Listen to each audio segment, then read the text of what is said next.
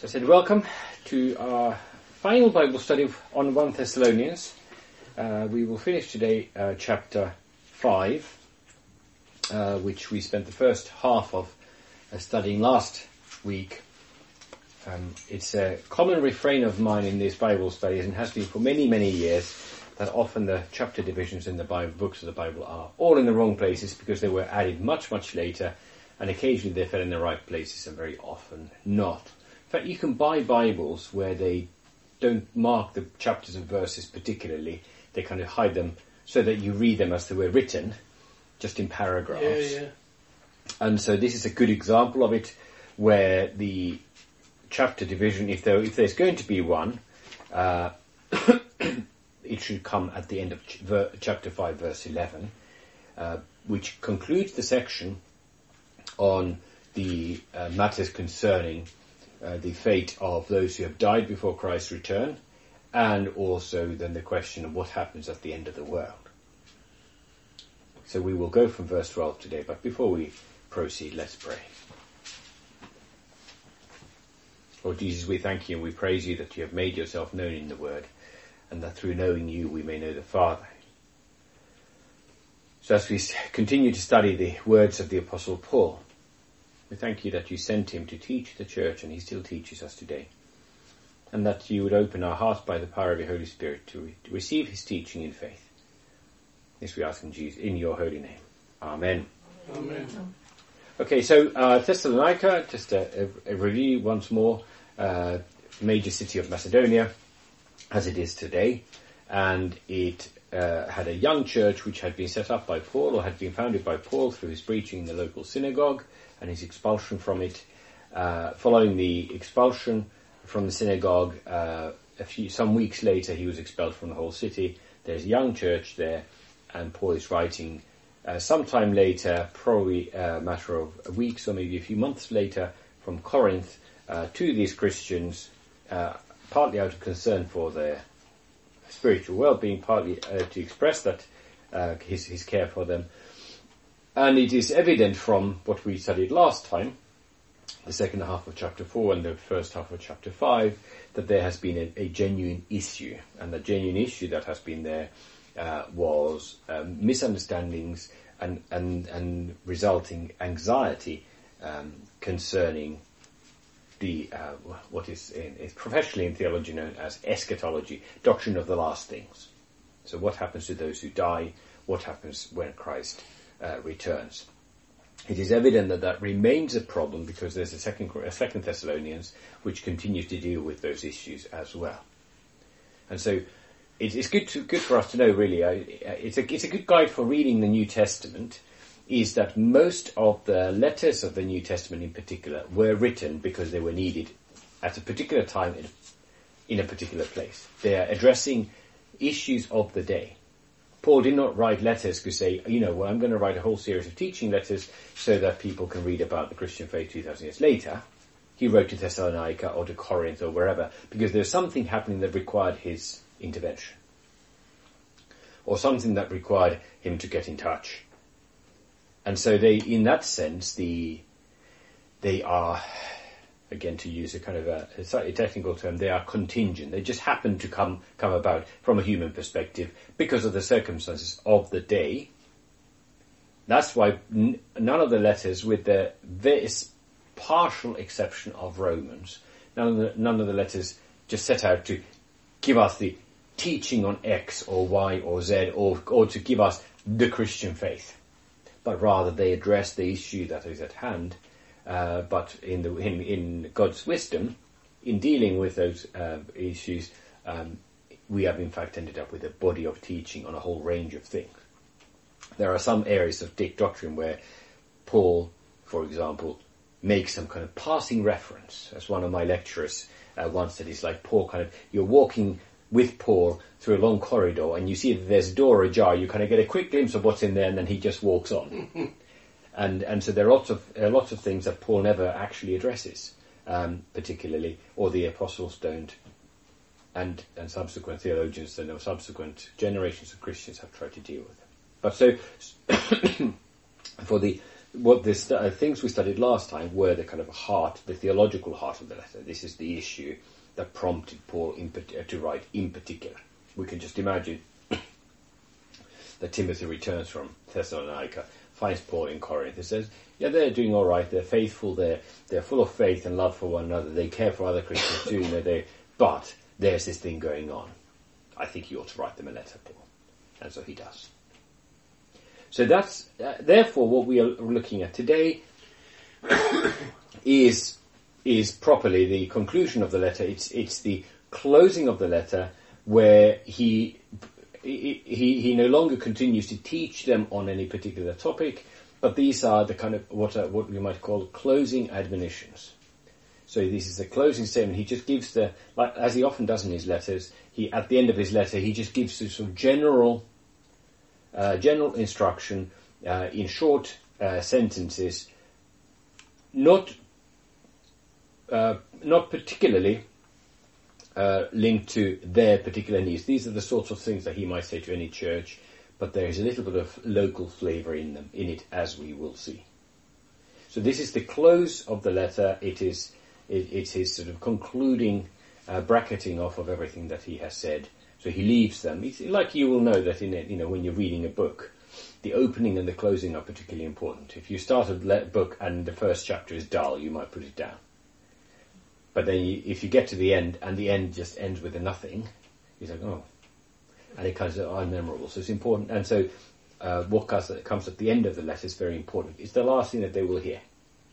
So it's a thing that will be, uh, will remain with them. This is why, by the way, it's um, preachers, know pastors being in training are often trained, at least in the Lutheran tradition, uh, trained in the, to conclude with uh, conclude with the gospel.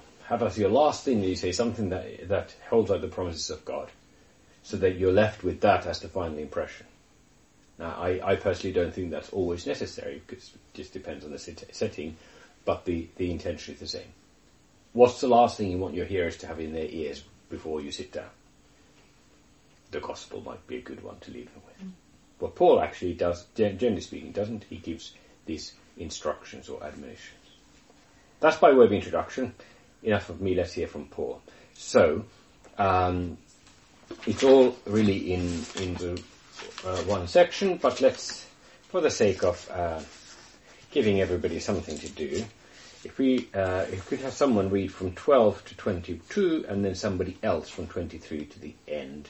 Um, you don't need to announce yourself. To start, whoever gets to start reading first is the winner. we ask you, brothers, to respect those who labour among you and are over you in the Lord and admonish you, and to esteem them very highly in love because of their work.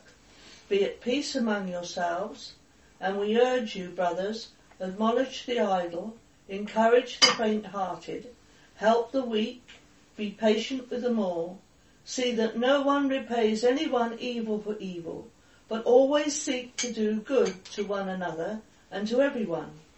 Rejoice always, pray without ceasing, give thanks in all circumstances, for this is the will of God in Christ Jesus for you. Do not quench the spirit. Do not despise prophecies, but test everything. Hold first what is good abstain from every form of evil. Now may God, may the God of peace himself sanctify you completely, and may, may your whole spirit and soul and body be kept blameless at the coming of our Lord Jesus Christ. He who calls you is, is faithful. He will surely do it. Brothers, pray for us. Greet all the brothers and a, with a holy kiss. I put you under oath before the Lord to have this letter read to all the brothers. Grace of our Lord Jesus Christ be with you. Thank you. And sisters. Where does oh, it say ancestors? In mine. Who's ancestors? We're brothers. And sisters. No. Where does it say that? It says, read all, read all the brothers. And in mine it says and sisters. Does it? That's very strange. What, okay. What's that?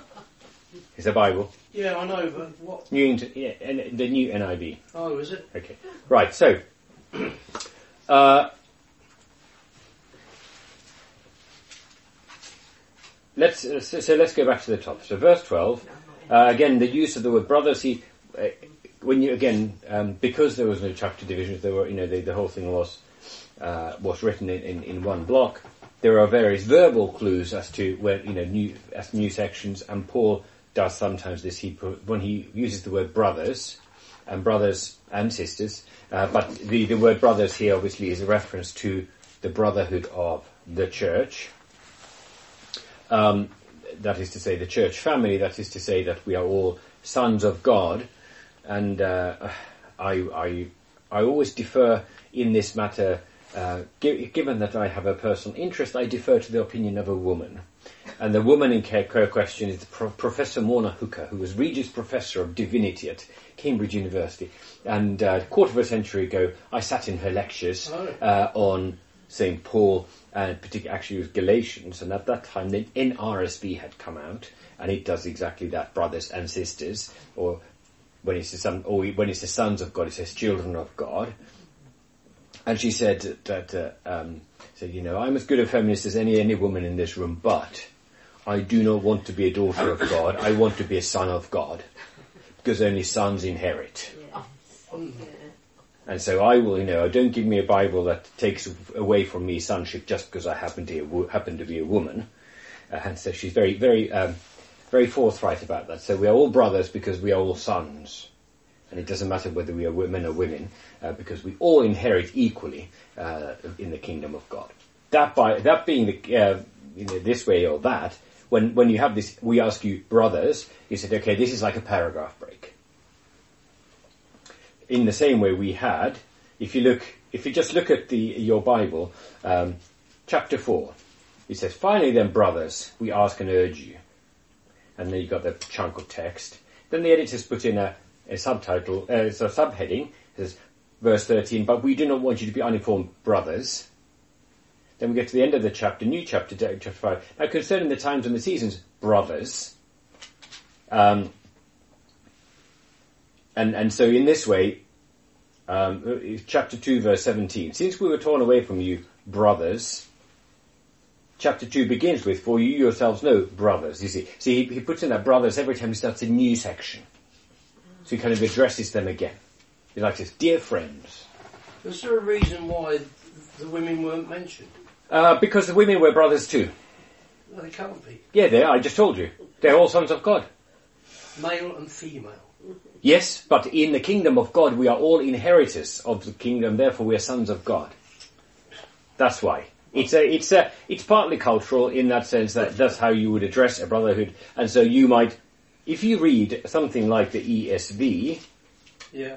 Um, every time a new book starts, so you know, if, if you got the black ESV Bible from the church, if you go to the chapter one and you look at the footnotes, footnote number two is a footnote for the first mention of the word brothers, Oh yeah, yeah, yeah. and uh, it says all brothers and sisters. In New Testament usage, depending on the context, the plural Greek word adelphoi, translated brothers, may refer either to brothers or to brothers and sisters. Mm. So brother in Greek is adelphos. A, a sister is an adelpha. So it's like ma- masculine and feminine version of the same word. Uh, hence, like an actor and actress. Yeah. So you could say you you could call these actors, and they could be male and female. But if it's an actress, it's only a female.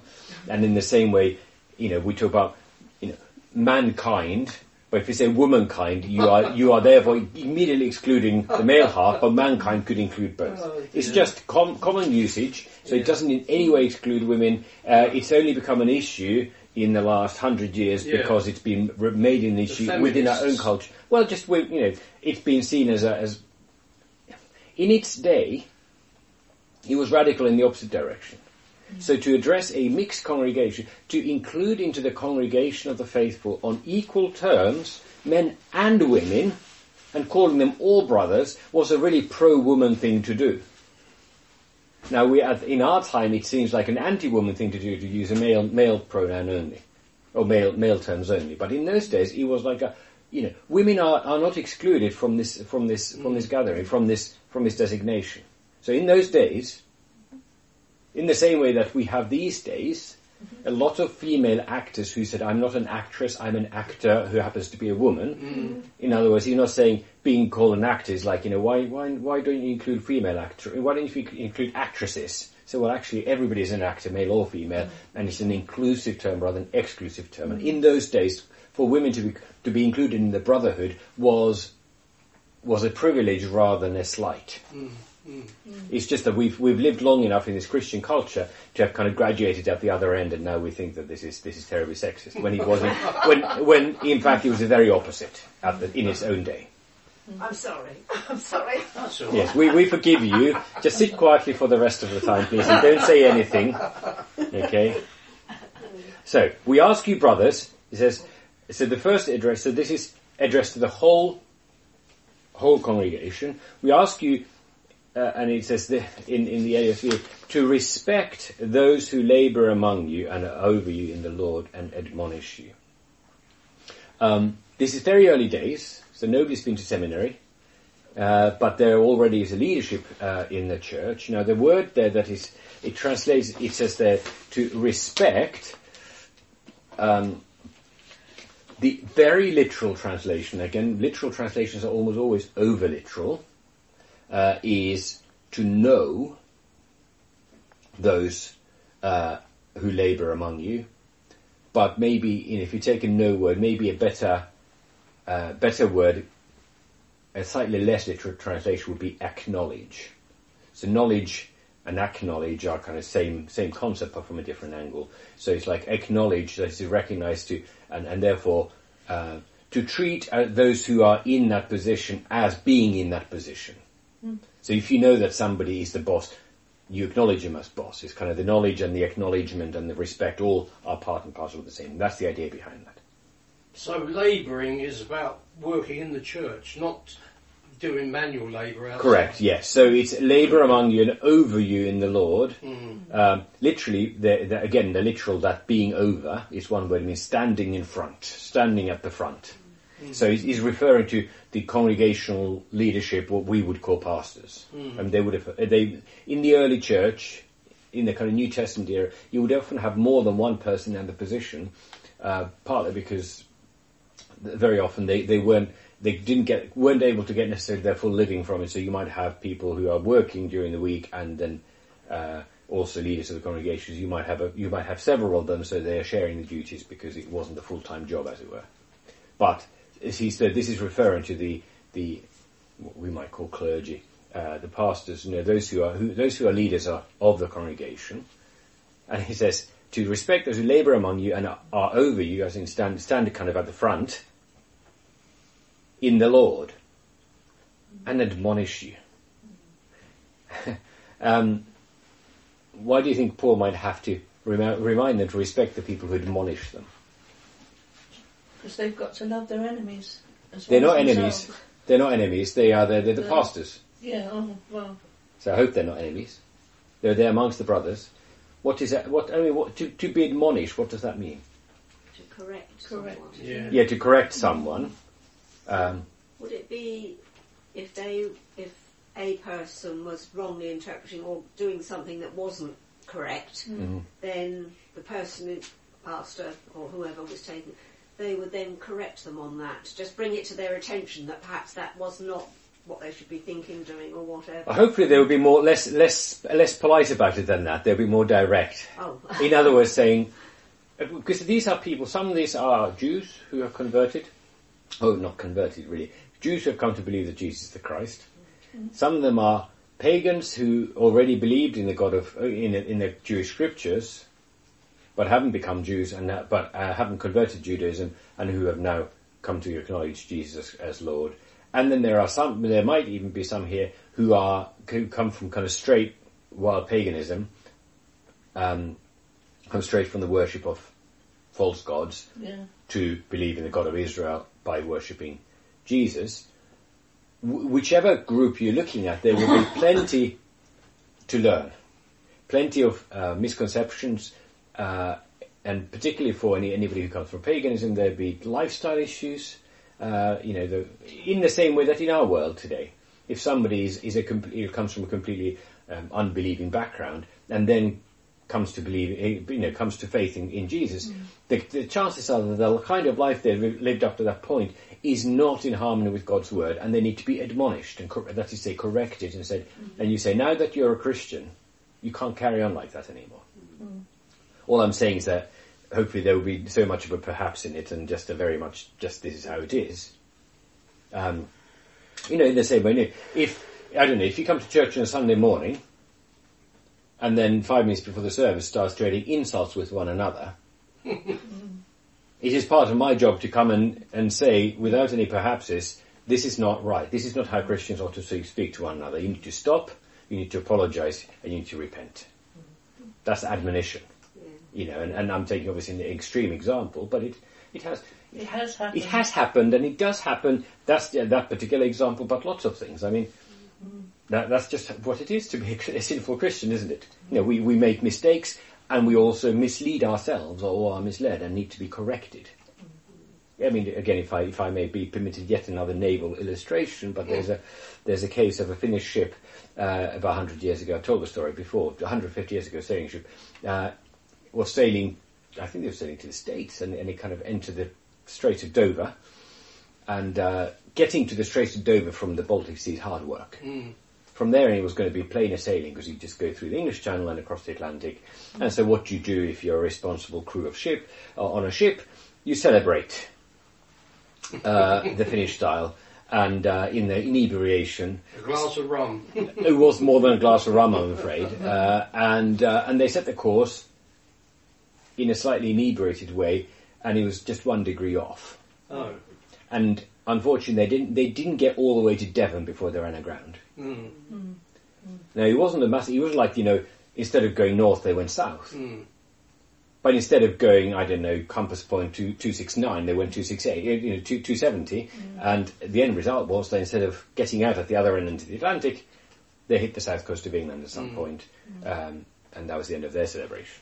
So you know, and, and the same can happen with us. You know that we, we kind of set up. It's not that we are flaming heretics and we deny the existence of God, and we think that God is is is, is Jesus, Mary, and the Holy Spirit, and, and, and, and we you know sacrifice babies on the altar and drink their blood, and you know, or, or some other you know craziness. But we can set our course, you know, either of our life or of our faith, nearly but not quite. And if you follow that, pursue that consistently, we eventually end up hitting the rocks. So we need to be corrected. Course needs to be mm. corrected, and we brought brought back on the straight mm. and narrow. And that narrow, straight and narrow, of course, comes from Jesus' parable of the narrow path and the gladdies of the narrow gate. Yeah. So that's what that admonition is. But if somebody's if somebody's job is to admonish these young Christians, there might be a reason why Paul is telling them to, to show them respect.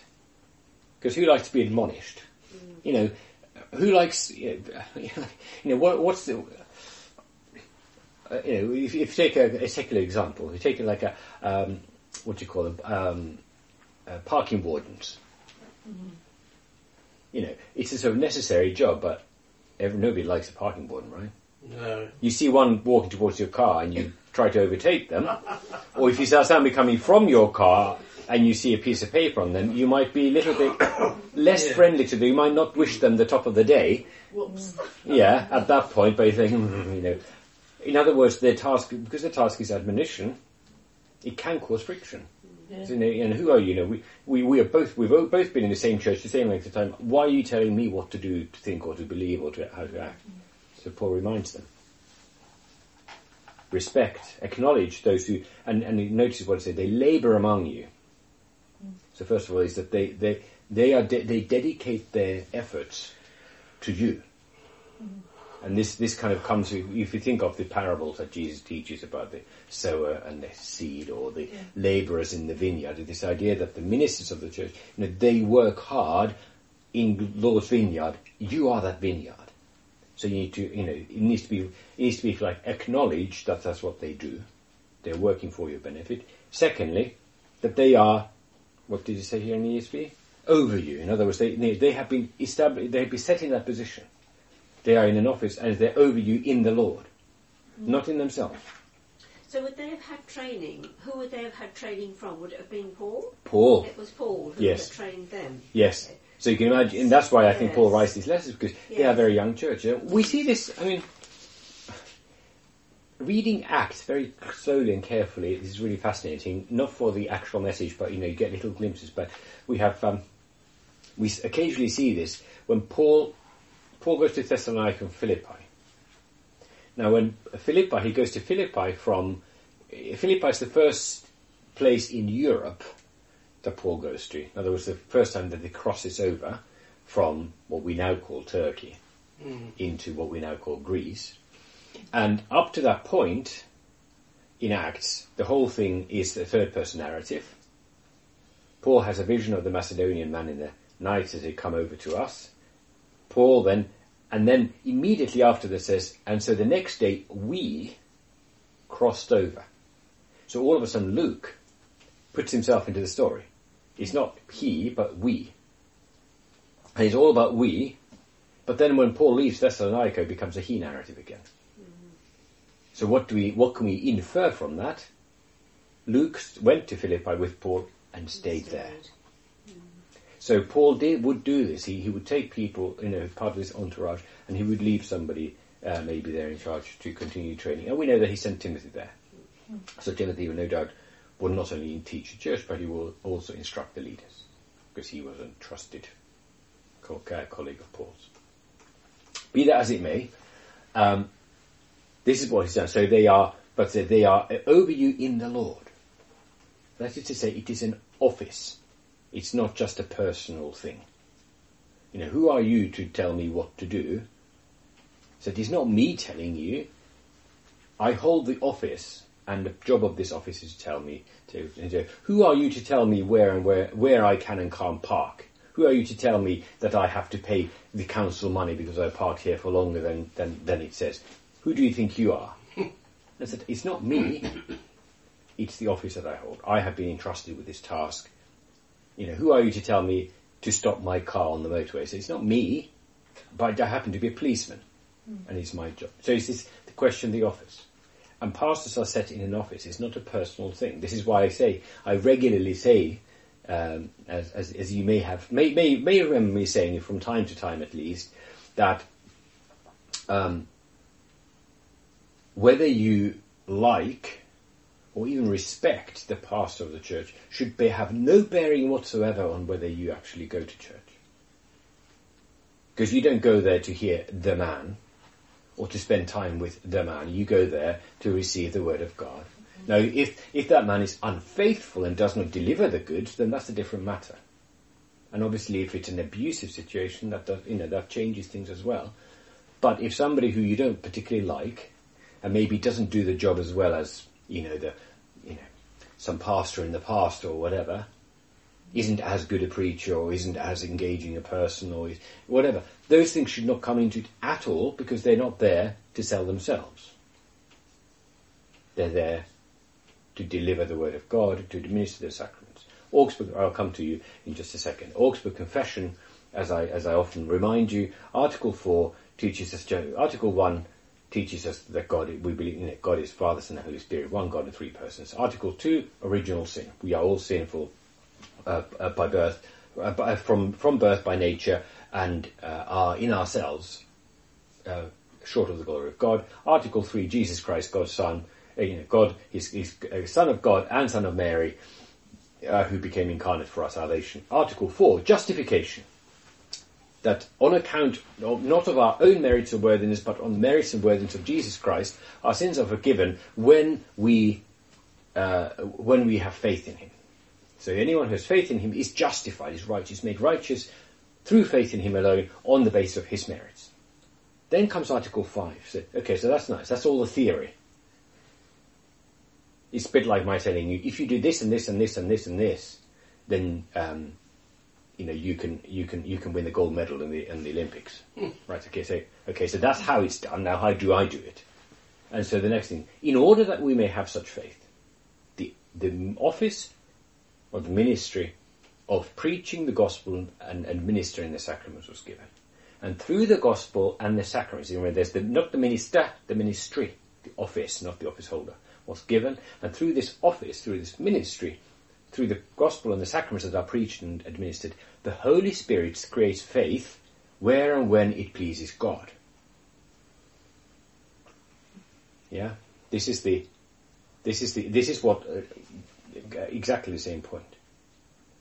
And therefore, we it's, it's one of the difficult things as a Christian that we need to look past the person because sometimes we can, you know, we get distracted because we like them too much or not enough. And so you have to get past that point and just say, I'm here for Jesus, not for the servant who delivers Jesus. You know, if the food in the restaurant is good, never mind the fact that the wait is a bit rude. You know, I'm not here for the wait, I'm here for the food. And well, I put up with the waiter for the sake of the food. Barbara, you want to say? Um, a couple of things actually, um, but uh, one I was just thinking about um, was that um, the last war and the fact that the people that were killed were they obviously didn't believe in Jesus, but they were still um, uh, they were still Christians. Well, you can't. You, if you don't believe in Jesus, you're not a Christian. Well, that's that's what I'm saying, and so I'm sitting here thinking, well, was it good that they were killing all these people off? Um, but I still can't think that that's right. Who was killing whom? Uh, the the the, uh, the war, the last war, and the people that were, I don't know, whatever they did to them. Um, they were obviously Christians in the, the fact that that's who they were, but they didn't believe in Jesus. But then they, if they didn't believe in Jesus, they weren't Christians. Okay. So, you, you, do you, are you talking about the Holocaust? Yes. The killing of the Jews? Yes. Okay. Well, they yeah. weren't Christians anyway. No, the Nazis were not Christians. They they were anti. They were They were anti yeah. They were they were anti-Christ. very much anti-Christian, um, and it wasn't Christianity that spurred them to act against Jews. It was racism. Right. Yeah. It was it was it, and based on kind of a half-digested version of Darwinism. Yeah. This idea that there are rival races. Superior race. Yes. So that's so that that had nothing to yeah nothing to do with it. But But they were the people that got killed as opposed to us. Um, yes, so it was that area, wasn't it, about how how they were, how they thought they were.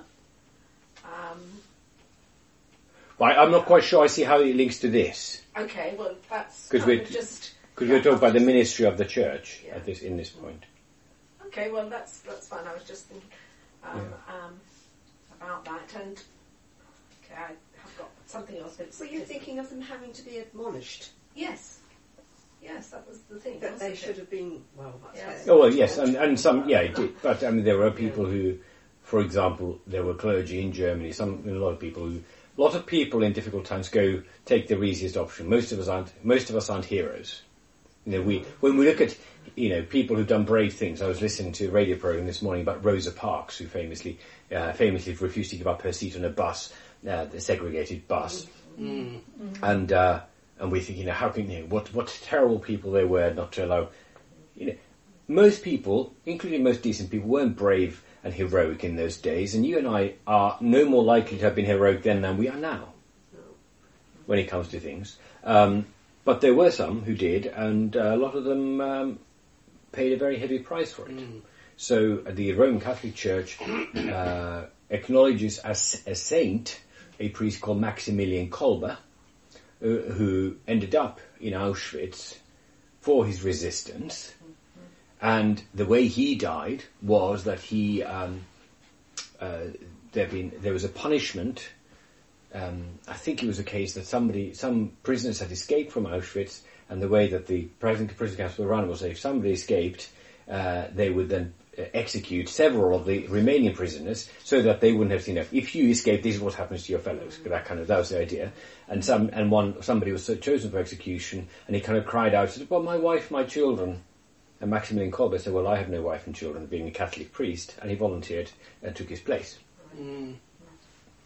Um, but he was uh, in that situation because he did admonish, if you like. Uh, Dietrich Bonhoeffer was a was a Lutheran pastor who who gave his life, you know, who lost his life in the same pursuit. Yeah, and there were others. yeah.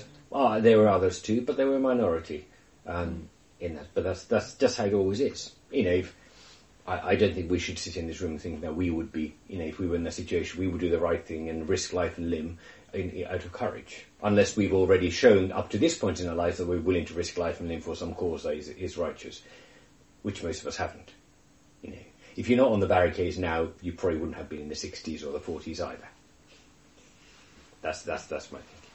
But if you get back to the uh, back to the text, um, you know, this is the reason I, I, used to talk about this. Is this is um, is something that we need to be reminded of because humans are very relational, and we do judge people according to our relationship with them, and according to kind of all sorts of things, according to which we either do or don't, do or don't like people, do or don't respect people, and that's why he says in verse thirteen, esteem them very highly in love. Um, uh, on account of their work. Now it doesn't. Now what does that? What could that could mean? At least two different things. That you them because of their work. What that? What could that because of their work mean? I can think of two things. If you can think of more, the, all the better. These people were doing work that no one else wanted to do, so they were loved because they were doing it. It wasn't. The, it wasn't a case of not work that others didn't want to do, uh, uh, because it was um, they were they were you know he talked about the pastors, the the, the, the ministers of the church.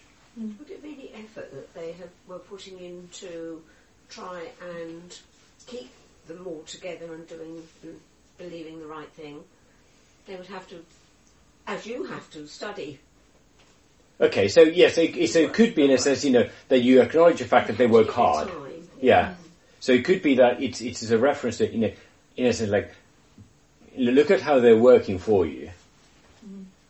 So so you see them highly in love. Of course, there's a flip side to that. Is that if they're lazy, you don't have to. and they shouldn't be lazy. Um, there is there's another way of reading it as well. Anyone? I'm not saying that you're wrong. I'm just saying that, that so that's one way of reading it. You know, it's, a, it's a reference to the quality or the, the amount of their work. Well, the type, without. I'm type of work. Yes, it could be on account of the work that they do. Yeah, so you know they are in that. So again, it's not because of how they do their work, but because just what the work is. They are in the you know what you know later later Christian tradition would call the holy ministry. But the ministry itself is holy, and therefore you you show respect to the minister because of the office. In the same way, like you know, if you know, if um, if you walk into into uh, into a room and, and and and there you see the king, then you know, ladies curtsy and, and gentlemen bow, right? It's just a, you know, if he if he if, if he if he stands there, take his clothes off and make his stand there, he's just like flesh and blood. You can poke him and you can draw blood out of him, just like you and me. And he's no different. He has to eat and drink and go to go to the toilet and go to sleep. So why why why do we curtsy? Why do ladies curtsy to him but not to me or to to one another? Because of his position, not because he's such a fantastic king. Whether he is or not is, is neither here nor there. It's because he is the king. So it's the kingship that you acknowledge and you show respect to the man because of his kingship, um, regardless of himself. And in the say, and, and what Paul is saying here, possibly, is you do the same with with um, uh, with pastors. That again, you show uh, esteem them highly in love because of their work, because of the kind of work that they engaged in. Now, we could of course put those two two together, as Paul does elsewhere is that you know that, that, that those who work hard are worthy of double honour. So they get honoured for the office and for their hard work as well. Um, be that you know you, can take that take that either way. So there's that relationship. So that's like the congregation's relationship to the pastors, to the clergy. Should be one of respect and high esteem and love. And then amongst themselves, The same. We still care about them. what's the word, the specific thing that he, he says? This is the end of verse Peace. 13. Be at peace among yourselves. So it's peace. Um, Paul, in, in Ephesians, he talks about the bond of peace, um, which is a work of the Holy Spirit. Fruits of the Spirit, love, joy, peace, patience, kindness, goodness, faithfulness, etc. So this idea that we're at peace among ourselves because we are, we have received the peace of God. This is why in the, uh, from the very early on, in the liturgy, as we will see in a minute, we have the kiss of peace.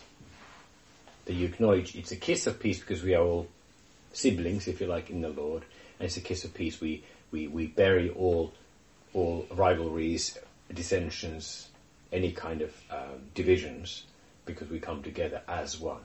Paul goes on to develop this in the, when he talks about the body of Christ. We're members of the body of Christ. You know, if if your you know if your fist is at war with your nose, it will not end well for you.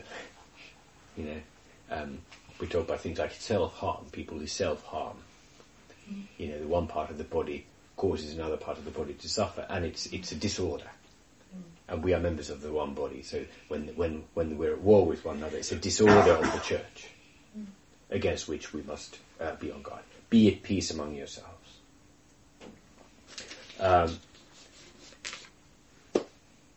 why, why why might we not be at peace among ourselves? What what causes peace to uh, be disrupted in the church? Sin. That's that's a good good answer. Um, now, what does that look like in practice? So, what what practical things? So that's the good answer. So, I think I've told you this story before. There's a bishop in the uh, newly newly elected, newly consecrated bishop in uh, in uh, northern Finland, seventies, and uh, he was interviewed on, on, on local radio, I think it was, and the interviewer said, said "Bishop, what, what is what, you know what, what's the greatest challenge facing the diocese in these days?" And he said, "Well, that would be sin." sin is the greatest challenge facing the diocese in these days. It always is. But what does it actually look like? What, how does that sin break out? What, in, in, in like practical terms, disrupts the peace of the church? People, What about them? Because we're all different. So we've all got different views, ideas, thoughts. Which sometimes clash. Yes, so it's, it's, first of all, it's the, it's the diversity. I mean, diversity in itself can be a richness and, and, and a resource, but of course it can lead to, um, Anarchy. well, not uh, anarchy, or at least conflict. you know, we give this sort of thing. Shall we do this or shall we do that? Well, why don't we do that instead? And, and, and so you can have that.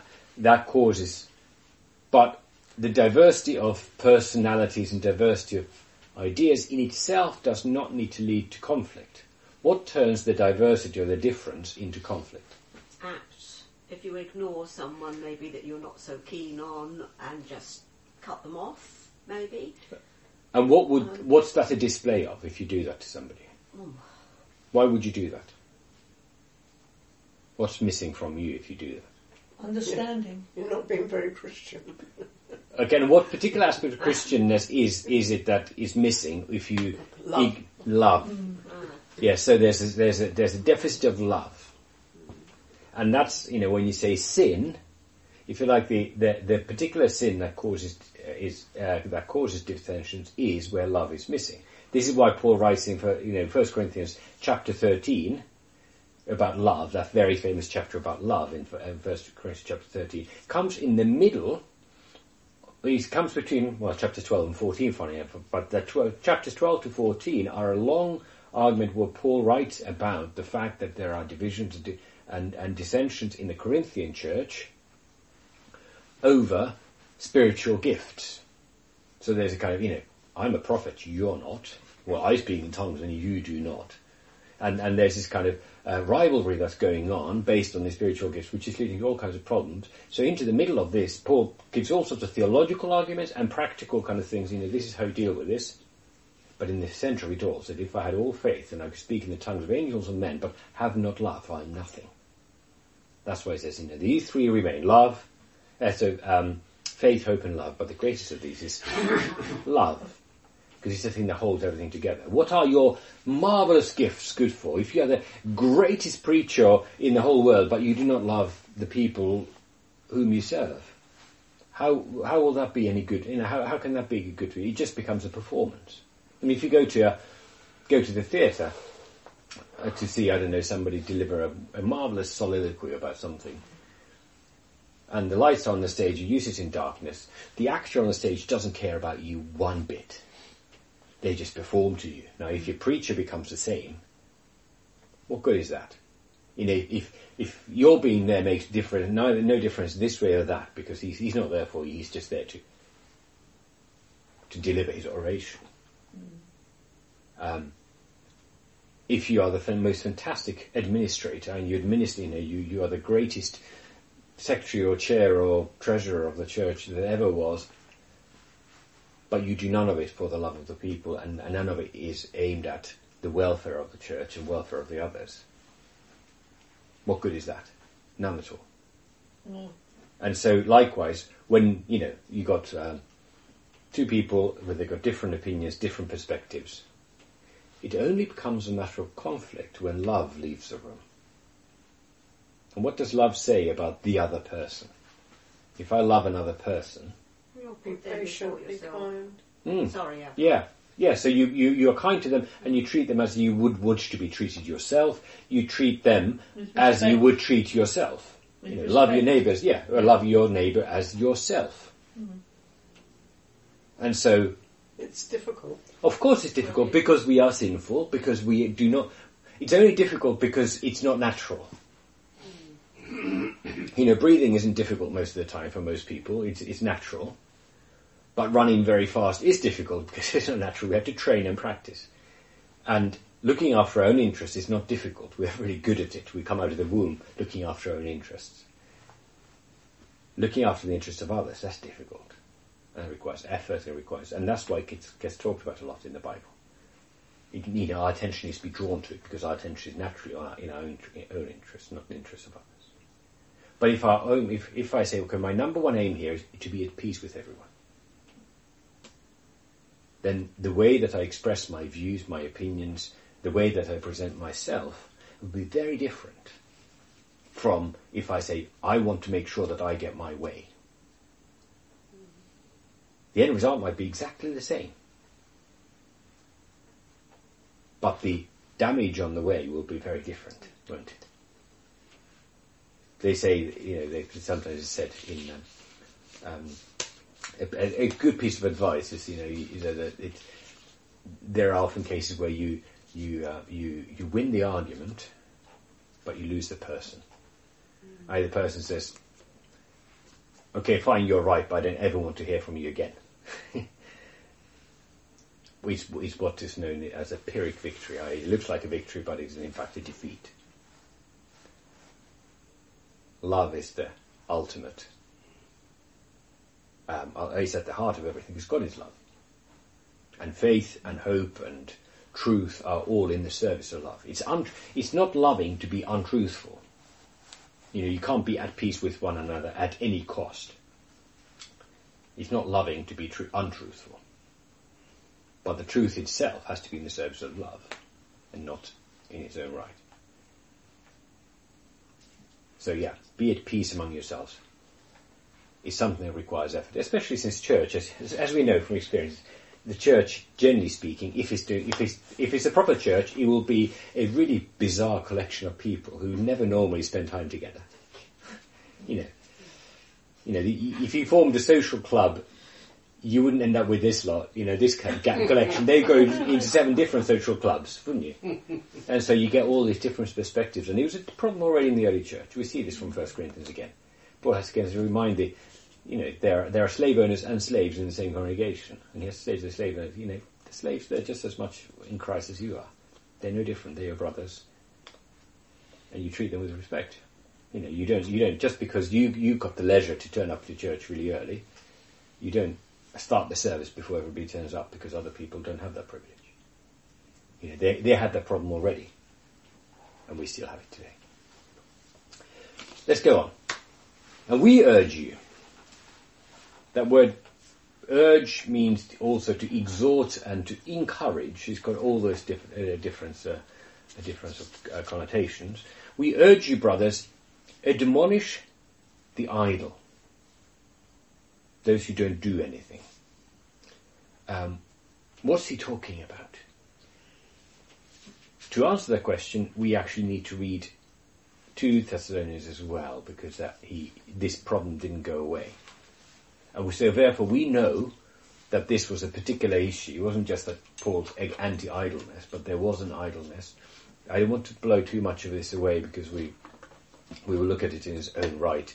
But there seemed to have been a group of people in the of Thessalonica saying, Jesus is coming any moment now. So what's the point of going to work? You know, just wait, wait for him to coming. And these sorts of things have occurred again and again and again in the history of the church. Um, Luther allegedly once said that if Christ were to return to, tomorrow, I'll still plant my cherry tree today. Because that's, that's today's job. Tomorrow's tomorrow's job. Um, and so he's, but at the moment, in this setting, um, in this setting, we, we've got, uh, or in this context where we don't know the details yet, says, there are some people who are idle. So he is to uh, admonish uh, the idle, i.e., tell them stop being idle. Every, everyone should work with their own hands and their own living. No scrounging. If you're waiting for Jesus to come and you don't go to work, you still need to eat and drink, so who's, who's doing the work for that? So many years ago on television there was a sort of documentary about some group of people, and I can't remember what they were called. But there was this kind of, it, was a combination of radical, some sort of Christian niche ideas, some really radical political and other ideas. And they basically, they, they didn't believe in money. They thought the money was an evil invention uh, by which, uh, you know, which, which had been invented to turn people against each other, turn them away from God, and to exploit people. So they didn't believe in money at all. So well, how do how do such people eat? Well, they would go to the backs of supermarkets and go through the bins and basically collect food that's been thrown away because it's past its use by date. Um, in other words, they're scrounging on the rest of society. that that kind of living was only possible because other people were going to the supermarket. So somebody else had to still work for them to eat. So this is idleness is not, and you know, work is not a punish is not a consequence of sin. When does work first begin? When when is first is work in the Bible? When is work, work first established? Who's the first labourer in the Bible? Adam, isn't it? Yeah, when? After he's thrown out of the garden. No. No, in the garden, he was And to, to look yeah, after it. wasn't to he? look Exactly. Yeah. yeah. So the, what happens at the fall is not that work is invented. That's when work becomes laborious. Mm. To- Work turns into toil. So God placed Adam into the garden uh, to guard it and to keep it. So Adam was a gardener, as it were. But after the fall into sin, he was cast out of the garden and said, and now he's told that he would have to, instead of looking after a ready garden, he would have to Start again from the beginning. no, he's it specifically he who's told that he would be, you know, from the thorns and, thorns and thistles. He would have to work the ground, and, and by the sweat of his brow, uh, from thorns and thistles, he would have to get his living until he returned to the ground. He have to instead of living from the ground, he would have worked himself to the ground, as it were. Um, so work itself, that is to say, useful and productive occupation, is what we were created for idleness is not a good thing. And we know that idleness is not good for us. Most people, when you know, when you get idle, you get, you get, you know, we get a bit potty, don't we? We need an occupation, mm. and if we don't have an actual occupation, then we try to find something that looks like an occupation. So if you are an 18th century, very well-to-do upper upper crust of society lady, and you're not allowed to do anything useful because you've got domestics doing all your housework for you, and and and you and you're, and you're supposed to have fair skin all the time. Then what do you do? You get very, very, very good at crochet and cross stitch. Mm. Yeah. You know, because you need to do something. Well, And pensioners gentle- are the same. And the sorry, Pensioners have to do things the same when they've been working all their lives. Suddenly they've got to find something to do during the day. yeah, yeah, because it's not again. And, and there comes a time, you know, when people, you know, when through illness or through age, you, you know, you run out of energy and. and and you know you and you and you begin to be looked after more than actually being busily occupied. But it's not idleness itself is is an affliction. Is either an affliction in the sense that we have to we're forced enforced into idleness through illness or old age or accidents or whatever, or it's an it's you know it's it's imposed on us by bad morals, you know, laziness, and it's not good for anyone. It's I think idle. It's idleness of the, of the mind, really, Yeah. Of just not wanting to do anything or not wanting to find something to do. Which is why the, the word and it's- some Bibles have it in the footnote, but the idleness, the word that's translated as the idle can also mean undisciplined Oh, or right. disorderly. And it's a disordered life when you do nothing. Mm-hmm. An orderly life is one that is productive in something, it does something. You know, it does- it doesn't mean that you have to be constantly racking your brain for what can we be doing all the time. It's, rest is part of what we're created for as well. But, yeah. The idle are to be admonished. Uh, encourage the timid. Um, help the weak. Be patient with all. Um, it says be patient with them all, and I didn't really understand why it says has that word them in the ESV. Because it says, you know, be patient towards everyone. Um,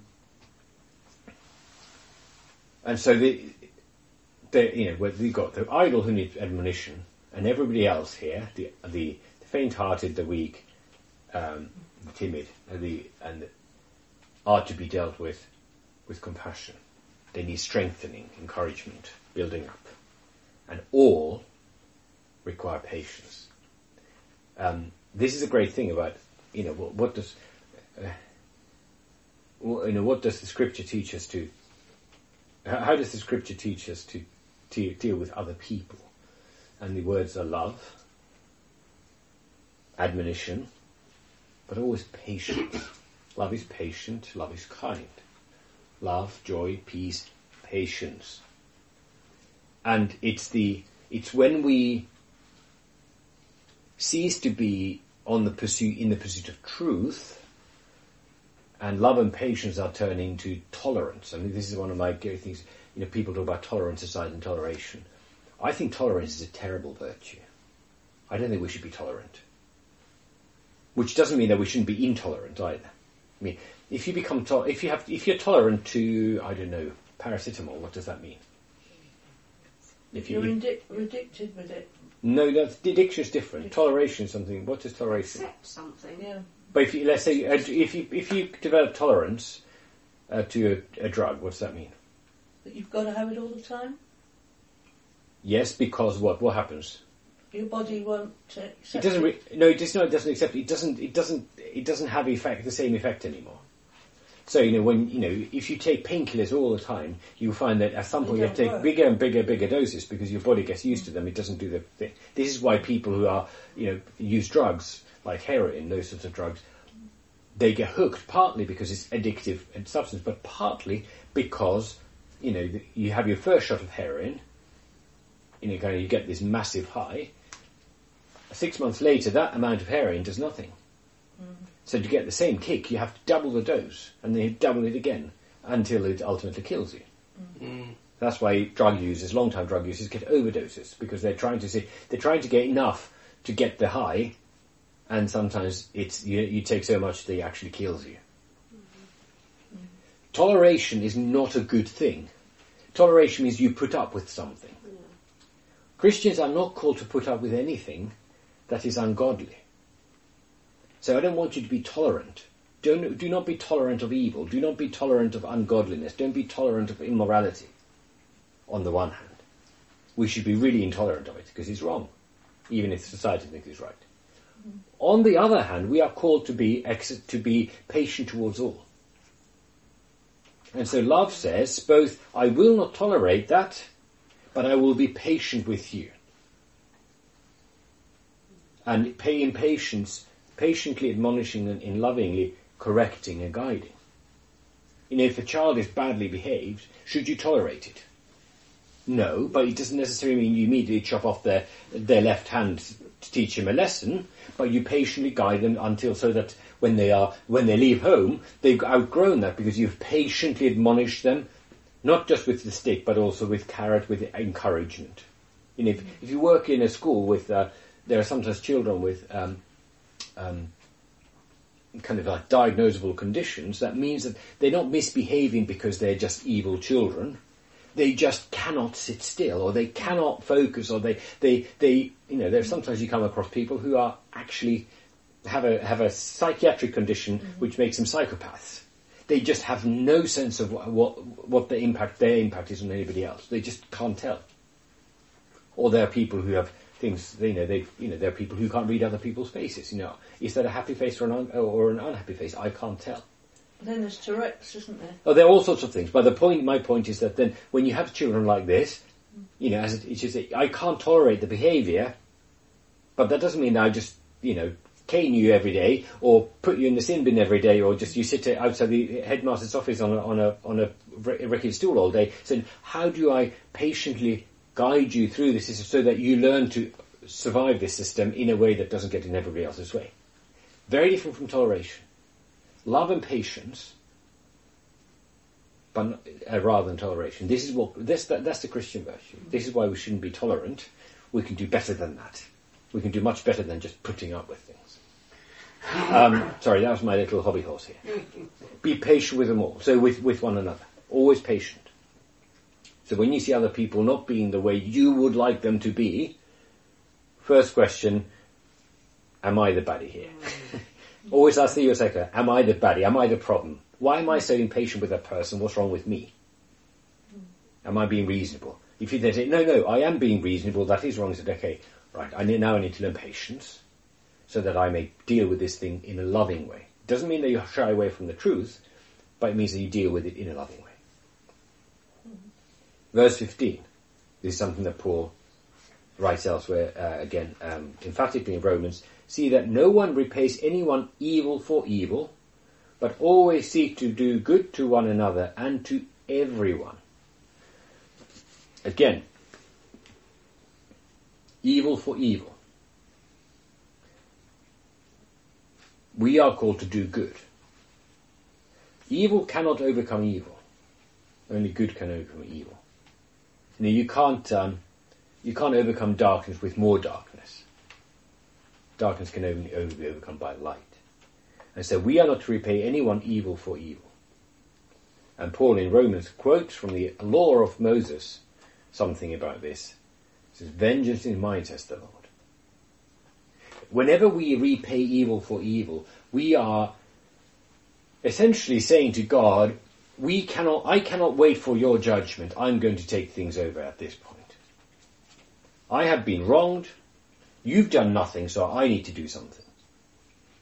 And if I put it like that, I don't think he will struggle to see that that's an idolatrous thing to say. So like, God, your justice isn't good enough. I'm going to administer my own justice here. God is the Lord. He's the judge. And if he makes me wait for justice, so be it. There will be justice no later than the last day. Um, when, when I was evil, God responded to it by sending his son to die for me. So who am I to say that, who am I to say that I, I, I have to operate on a, on a more vengeful principle than that? God did not have, has not had vengeance on my sins against him. Think of the parable of the unforgiving servant. You know, the, the unpayable debt that we have towards God was paid, was given, was forgiven on account of Christ. So whatever debts others owe to us, is really small change by comparison. If God forgives us, who are we to say otherwise? So never come e- overcome evil for evil. Let God be judged. Because if you if you take matters into your own hands, you mean it means you're saying, God, I don't want you to deal with this. and I would like to suggest to you, like I suggest you suggested to my children when they're younger, that you will be more satisfied if you let your parents deal with the matter than if you try to deal with it. If your brother snatches your toy from you and you conk them on the head in retaliation, they might be satisfying in the moment, but now you're in trouble too. Whereas if you left it to mum and dad to deal with, the outcome would have been far better for you because you would have got your toy back and an apology and would have been never been good books all all the way along. In the same way, you take matters into our own hands with God. It's okay, fine, you deal with it. I was going to deal with it, but you deal with it. So see how that goes. And the answer is not very well. Never repay evil for evil, and that too is hard because we feel, you know, incensed. Yeah. And some of us are more temperamental than others, and, and we have to fight hard. Always seek to do good, and that word seek, it's a bit of a pun, because that word, um, Think NIV says always try to be kind, it's a really weak translation, I'm afraid. Is seek, it's the same word that means to persecute. It's, it's literal kind of, the basic meaning is to pursue something, or chase. So persecution is when you're being chased.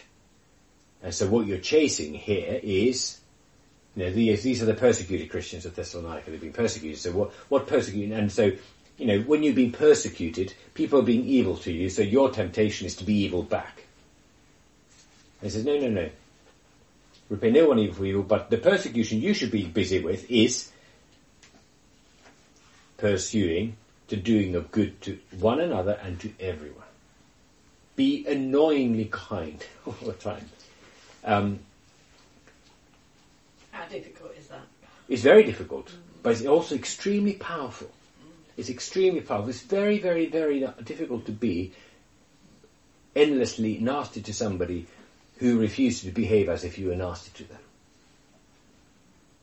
You know, the, the sort of person that a bully will pick on is somebody who, who becomes cowed by it and timid by it, who gets discouraged by it, or somebody with whom you can have a fight, who will fight back. But the person who remains cheerful and unafraid is actually quite difficult to bully. It's, it's a strange thing. You know, again, if you think of the world of children, you, know, you will remember from your own school days, no doubt, that there are some children just get picked on, and others mm. don't. Mm. So when I was at school, in primary school, my older brother got picked on all the time, and I didn't. There's just a year between us, same kids in the same playground. He got picked and I didn't. Explain that if you can. I can't. But that's how it is. But one of the things that I've noticed in my teaching career was that the sort of children who just said, this is me, if you don't like me, I didn't care. Just sail through life uh, because there's nothing satisfying about them. Just you know they're just themselves. And we as Christians, we should be con- we no, we shouldn't be. We can we are confident. We have confidence. We have confidence in Christ. We have a Father who will back us up to eternity. So we don't need to be afraid of anyone. So we can we can be annoyingly kind and good to everyone, even those people who wish us evil. And this way, many Christians overcame the hostility of their enemies. And there are many stories from the early church where uh, men who, as their job in the Roman army, you know, were busy crucifying Christians or feeding them to the animals, would then later themselves be martyred because of the witness of the martyrs. The way that the martyrs went to their death was so impressive to them, they refused to curse, and they refused to weep, and they praised God uh, to the end. And that overcame their hostility, and they, they were in fact drawn to Christ. That's the so that's why we are told, you know, Jesus tells to rejoice and be glad when we are persecuted for His righteousness' sake, because we are in good company that way. The last bit, verse, and then we go to from verse sixteen. It's um, you can't see it. It's you can't really translate it into English in the way it's written. It's, it's quite cleverly written, but you've got these short phrases uh, where the, the verb, what you're supposed to do, comes last. So it says, always rejoice. Without ceasing, pray. In all circumstances, give thanks. Uh, as for the Spirit, do not quench. For prophecies, do not despise.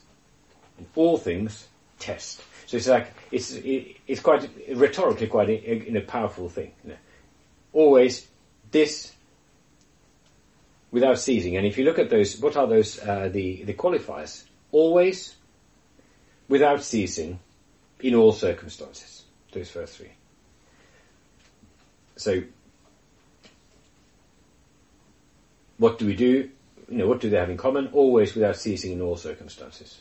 What do they have in common? those three. Consistency. Consistency and so this permanence, which does not take into account your circumstances. In all circumstances. In all things. And what you were supposed to do, rejoice, pray, Pray. and give thanks.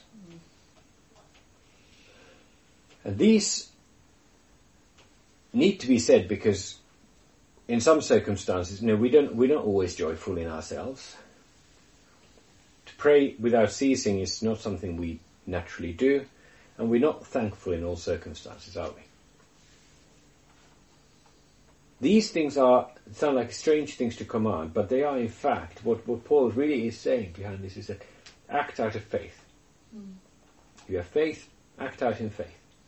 So if you if if you know that you are loved by God and that all things work for the good of those who love God, that in, in that that in Christ all enemies have already been defeated and that victory is ours, then we there, there's always cause for rejoicing, not in ourselves, not in the world, but in the Lord. So in Philippians, Paul writes to neighbour in Philippi, rejoice in the Lord always. Again, I say rejoice. Doesn't mean they always have to be cheerful. Doesn't mean you always have to be happy in that kind of emotional sense, but you can always have joy in the Lord.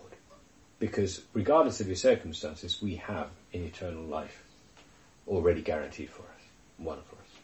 We already have God's favour. He has already promised that all things will work together for us, for our good. Pray without ceasing. How does prayer come out of faith? How does faith lead to prayer?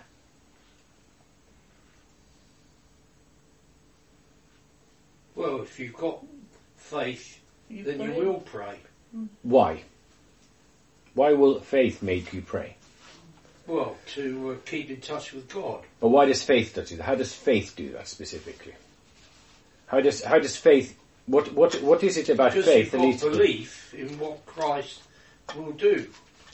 right? So you trust that it's first of all you trust that it's it's got it's it, that there's a point to it that there is effective. Yeah. To pray is to know that you're being listened to as well. In the, in catechism, we were told that we should pray. There are two reasons to pray. God has commanded us to pray, and He's promised to hear us. And so we pray because we know that we, we will have a hearing. And we need, you know, every circumstance. It doesn't mean that the only thing we do is pray. You know, we're just on our knees round the clock.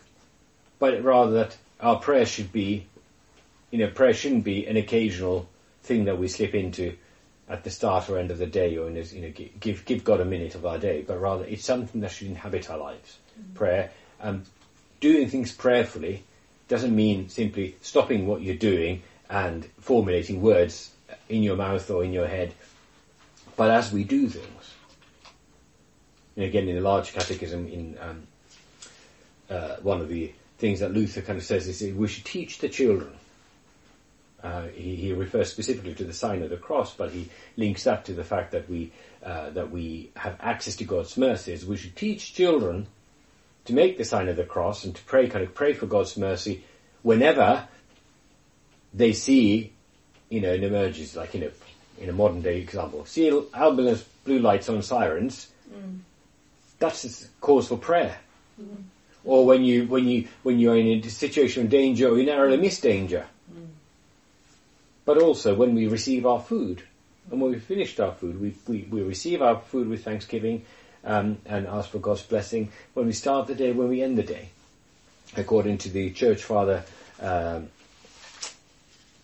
uh, Tertullian, writing in uh, North Africa in the very end of the second century, says the Christians, they make the sign of the cross and pray every time they get out of bed and every time they get into bed. Whenever they put their clothes on or take their clothes off. When they leave the house, when they come back home, when they sit down to eat, when they get up from the table. There's like, you know, all the time, at every situation. You know, I leave my home, Lord Jesus, go with me. I come back home, thank you, Heavenly Father, for bringing me safely home.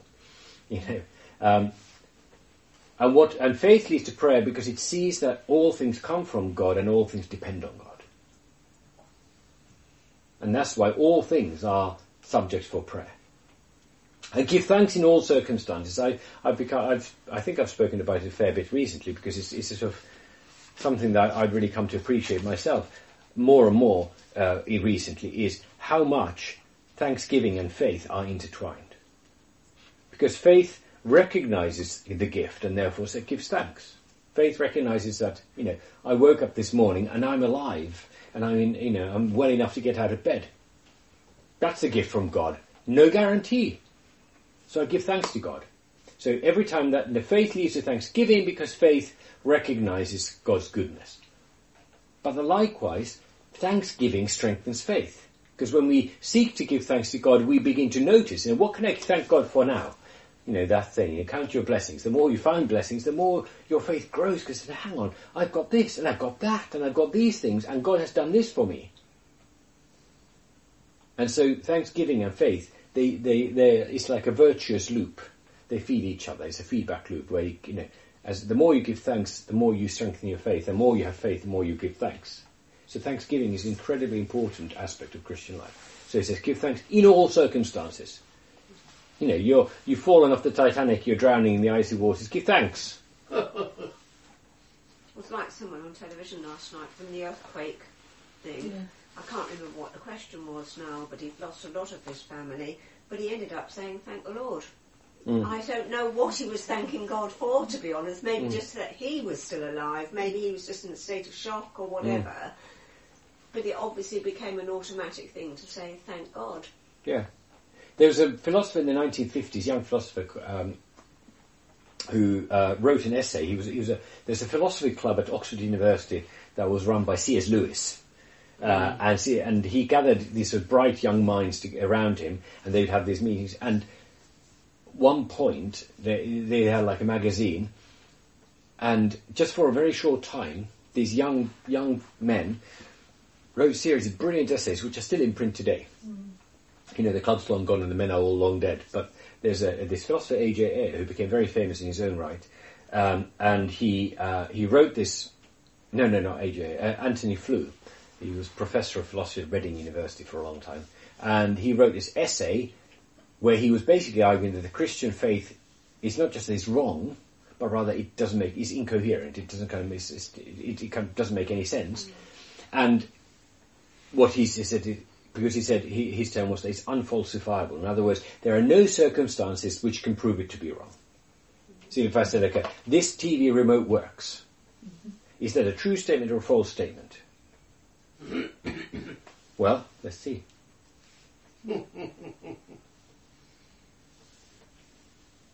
it works. So, but if I said that regardless of what happens, and if I press the button and nothing happens, it's like, oh, it still works, it just works in a different way. Mm. And whatever circumstance comes from us, oh, it still works, you know, oh, it's, it's, it's, it goes up in flames and is left with. Oh, it still works. Then that word works doesn't mean anything.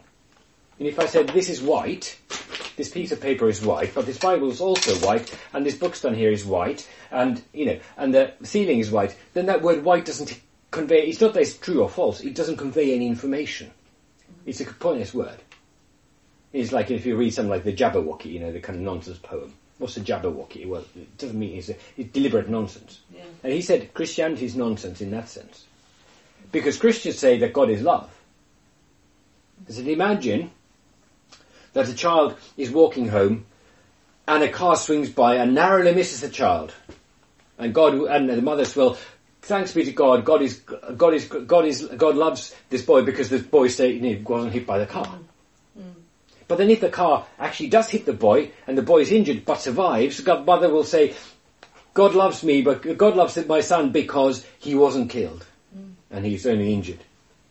But if the car hits the boy and kills the child, the mother says, well, God loves my son because he's taken him to be in heaven. So it doesn't matter what happens, we always attribute it to God's love, and therefore say God loves me doesn't mean anything. It's like saying that brown and red and green and yellow are all white. Mm. Nonsense. Antony Flew made a, it's a very, very clever point. You know, whatever happens is, oh God, that's because God loves me. Mm. But he forgot one thing. It's not an argument against Christianity, because that's what Christians have always said. But God is, God is love. It's not that we don't measure the love by saying, does God do what we'd like him to do? But rather, God can take any circumstance and turn it for his own, his own good. It's actually true that God's love is expressed in different ways. You know, in the same circumstance, somebody, you know, Turkey, some people survived, they say praise the Lord. Other people died. We can still say praise the Lord for what he has done. In those, in the, when things go badly wrong, we just don't always know how. But we have reason to trust in God's goodness because Jesus died for us. In other words, that all this talk of love is underwritten by the love of God which is shown for us in Jesus Christ. And if He did that for us, we don't have to doubt. Then we say, okay, if the big item is in our favour, then all these little, smaller things make sense in the light of that. You know, if, you know, if a parent, if a child says, my, my mother loves me because my mother always, um, you know, lets me do whatever I like. Another child says, my mother loves me because, you know, sometimes, you know, she, she's cross with me, uh, when I do the wrong things, but, you know, it, it passes over and, and she never lays a hand on me. Another child can say, well, my mother loves me because whenever I do things really badly, she smacks me so that I learn not to do it. well, does that word love mean anything? Yes, it does. Because the love of, it's not the action that tells us God loves, the mother loves you. I know that my mother loves me and therefore I can understand that she does it out of love because I have reason to believe that she loves me already. Mm. And we have reason to believe that God loves us and therefore we can give thanks in all circumstances. Because God, because Jesus died for me. And therefore that big umbrella term of love always applies. Even because all the other circumstances are small. All the other circumstances are smaller than that. And it's not natural to us who we need to be told. But Paul says, this is the will of God in Christ Jesus for you. God wants you to be filled with faith. He wants you to turn to Him. He wants you to be joyful. He wants you to be thankful. Because it's good for you. He loves you enough, so He wants you to be not to be miserable, to be joyful. Then as for the Spirit, do not quench the Spirit. How do you quench the Spirit? By The- losing all your faith, But how do you, what do you actually do to quench it? I mean, quench here means, um, take away. no, it means to, to, to, no, no, uh, quench here means, Lord, you do to flame. What does it mean? What do you do to flame? You put out a fire. Yeah, you stop it. Yeah, so that's what quenching is here. Um, it's, um, I'm, I'm going to teach you some Greek. It's, uh, the, the verb is to quench, sbenuomai. So something that is flammable is uh, sbestos. And if it's non-flammable it's asbestos. So asbestos means something that cannot be burnt. Uh, uh, um, and so it, it comes from the idea, do not, um, uh, do not quench the spirit. Do not put out the flames. So how, what would you have to do to put out, where is the spirit flame of the spirit to flow, uh, uh, if like um, burning? Well, you stop going to church. Stop listening to God's word or reading God's Not word. reading the Bible. Just stop anything to Yeah. do with God. Yes. Yeah, so the, where, where, where do we seek the spirit to be a flame? Where is the spirit burning, if you like, a flame for us? In church. In God's word. In God's God's- word and in the and means in of the grace. Bible and Yeah, so God's words. the, God's word and in the sacraments, in where God has promised to be by His Spirit, wherever Jesus, you know, Jesus is presented to us. Word and sacraments. So to quench the Spirit is to cease to listen to the voice of the Spirit when He speaks to us. Do not despise prophecies. Now this is the early church. They actually had prophets in the early church, people who uh, who spoke to them but also in, in a wider wider sense, prophecy means to speak forth. To be a prophet is the one who speaks forth. In other words, it also uh, also therefore applies to the application of scripture. In other words, to preaching. This is why the small catechism says on the third commandment, you know, uh, which says, uh, "Remember the Sabbath day to keep it holy." Said, "We fear and love God that we don't despise preaching and His word." So this is the quench your spirit to uh, despise prophecies. But says, but test everything. Test everything doesn't mean try everything. okay? It means test everything. What does that mean? Well, what you're told by anyone with what's written in here. Right. And there's a, and keep the hold fast to what is good. yeah. Exactly. So we have we have a the words the prophets and the apostles are, are are the solid solid rock, if you like, that we've been given mm-hmm. of God's word. We can also test things by their fruit. And and it says test everything, hold fast to what is good. Well, he doesn't say by simplicity and therefore discard what is not good. Mm. abstain from every kind of evil, every form of evil. Um, that's really important. Abstain from every kind of evil. Um, it's hard because it's everywhere, but we're to abstain from it. That's the problem That's when people are sent why to war to kill there. people. Because that throws all that That's why out. It doesn't. Sorry. That's why Jesus is there. Mm. What do you mean? Well, I can't um, do everything right. It doesn't say do everything right. It's abstain from every kind of evil. Well, isn't that the same sort of thing? It's not. Evil is not. To abstain from evil is simply stay away from things that are evil. So I could give you a long list. So abstain from theft, abstain from lies, abstain from sexual immorality, from pornography, abstain from violence, abstain from uh, covetous behavior, abstain from stealing, uh, abstain from all these things are in idolatry. It's not difficult not to go and worship in the mosque. You just don't do it. It's not difficult not to watch pornography. Just don't switch it on or don't buy the magazine or whatever. It's not difficult not to steal. Just don't do it.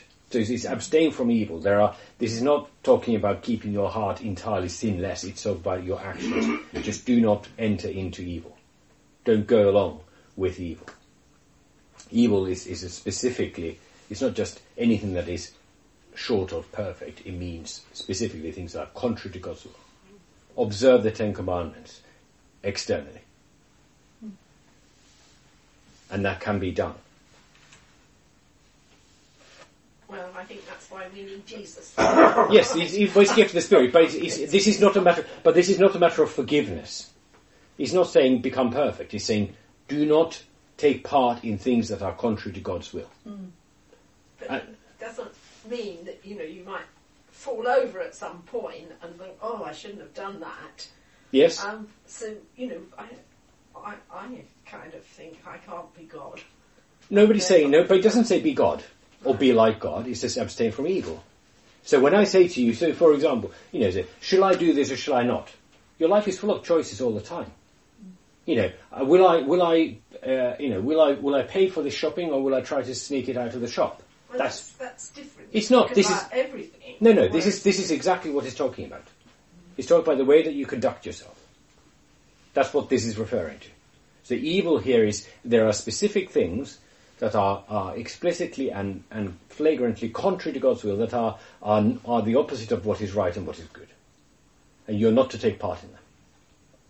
So you don't go to places, take part in activities or engage in conduct that is clearly uh, condemned by God. Now, it doesn't mean that you will therefore do everything perfectly and like God. That's not what we're talking about. That's, that's not even the subject matter. The subject matter is whether you go to the pagan temple, whether you go to the brothel. You know, that sort of thing. Whether, whether you continue to um, uh, mistreat your slaves, whether you, whether you act, uh, act violently towards those who are weaker than you, whether you extort money from people who are, who owe you money. Those are all things that are evil. Sexual immorality, murder, adultery, swindling, those things, the things that are listed, fraud, these things, don't do it. And, and if you do, yes, there is forgiveness.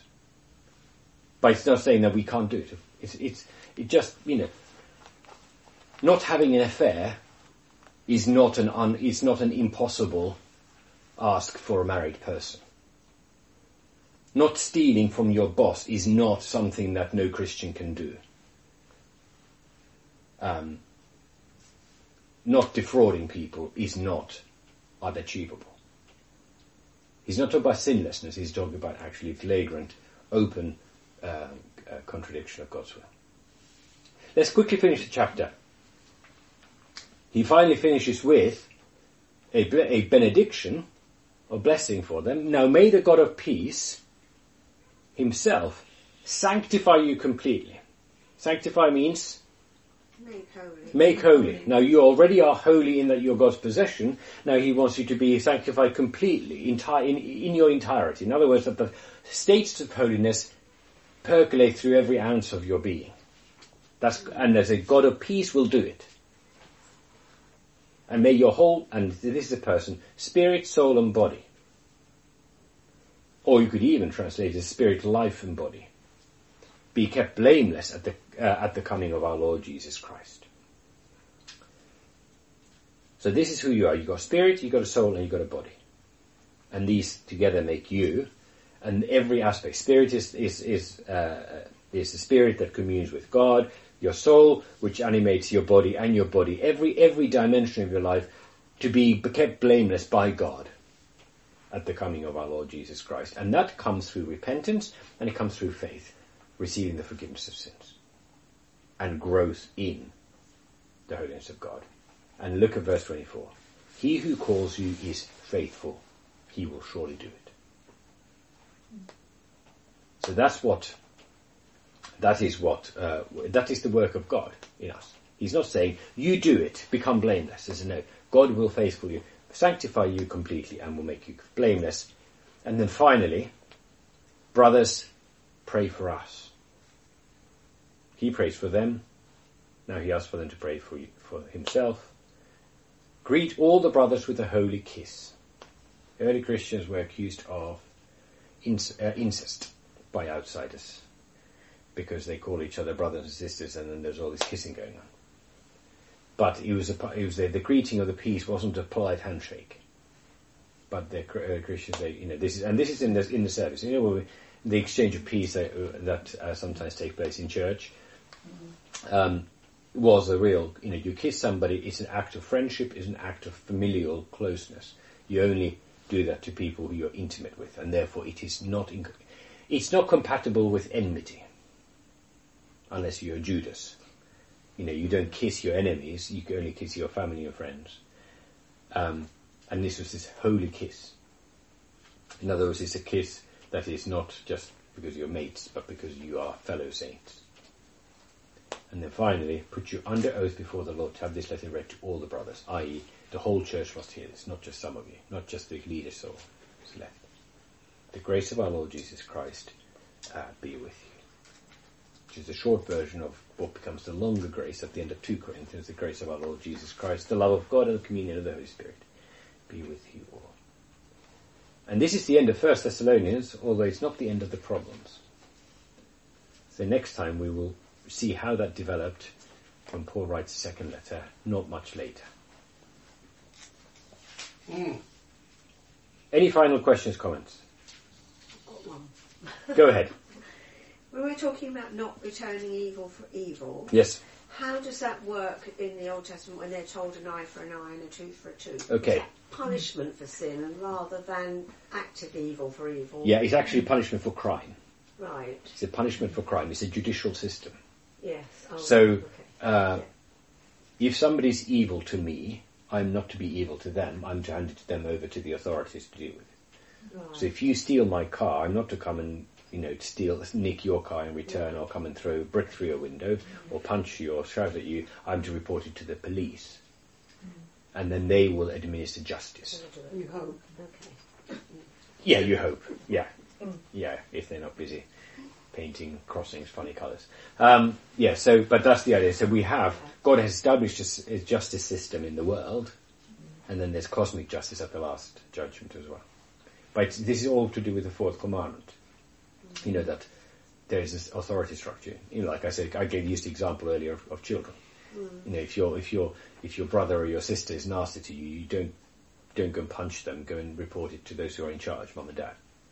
And in society, fellow citizens, we have authorities over us whose task it is, job it is. And so in the Old Testament, when it was eye for an eye, tooth for a tooth, was how to administer justice within the society. Well, we did that up until we abolished hanging in '64. Yes. And uh, there's a conservative minister now who's saying we should bring it back because they wouldn't then have an, another opportunity to do anything. Uh, yeah, he says, yeah, the, the, the, yeah, the dead don't commit crimes. No. Uh, there is, a, I mean, I don't want to go down the rabbit hole, but I mean, there is a, there is a strong case for. I don't think the case to say that capital punishment is wrong. I think is very weak. The question isn't whether it's right or wrong. The question I have is, can it be reliably and safely administered in a complex, very large society like ours? That's the question. I mean, we have too many cases of innocent people being executed. There was a case in China about 10 years ago where somebody, you know, person's wife disappeared. Mm. Couldn't find the body. In the end, he was found guilty of her murder, was executed, and a few months later she came back. She just ran away and disappeared. Ah, right. so these sorts of things. So it's, it's a practical thing rather than a battery principle. I think he was referring to took the case up of um, the young man, the soldier uh, Rigby, who was murdered. Yeah. Yes. Yeah. Yeah. Well, we, we did uh, did cut an awful lot of stuff out years ago. You didn't get, you know, they knew what would happen if they were caught. I, I'm not going to say anything. Okay. I'm not going to be controversial. Let's close uh, with the grace. The grace of our Lord Jesus Christ, the love of God, and the communion of the Holy Spirit be with us all. Amen. Amen.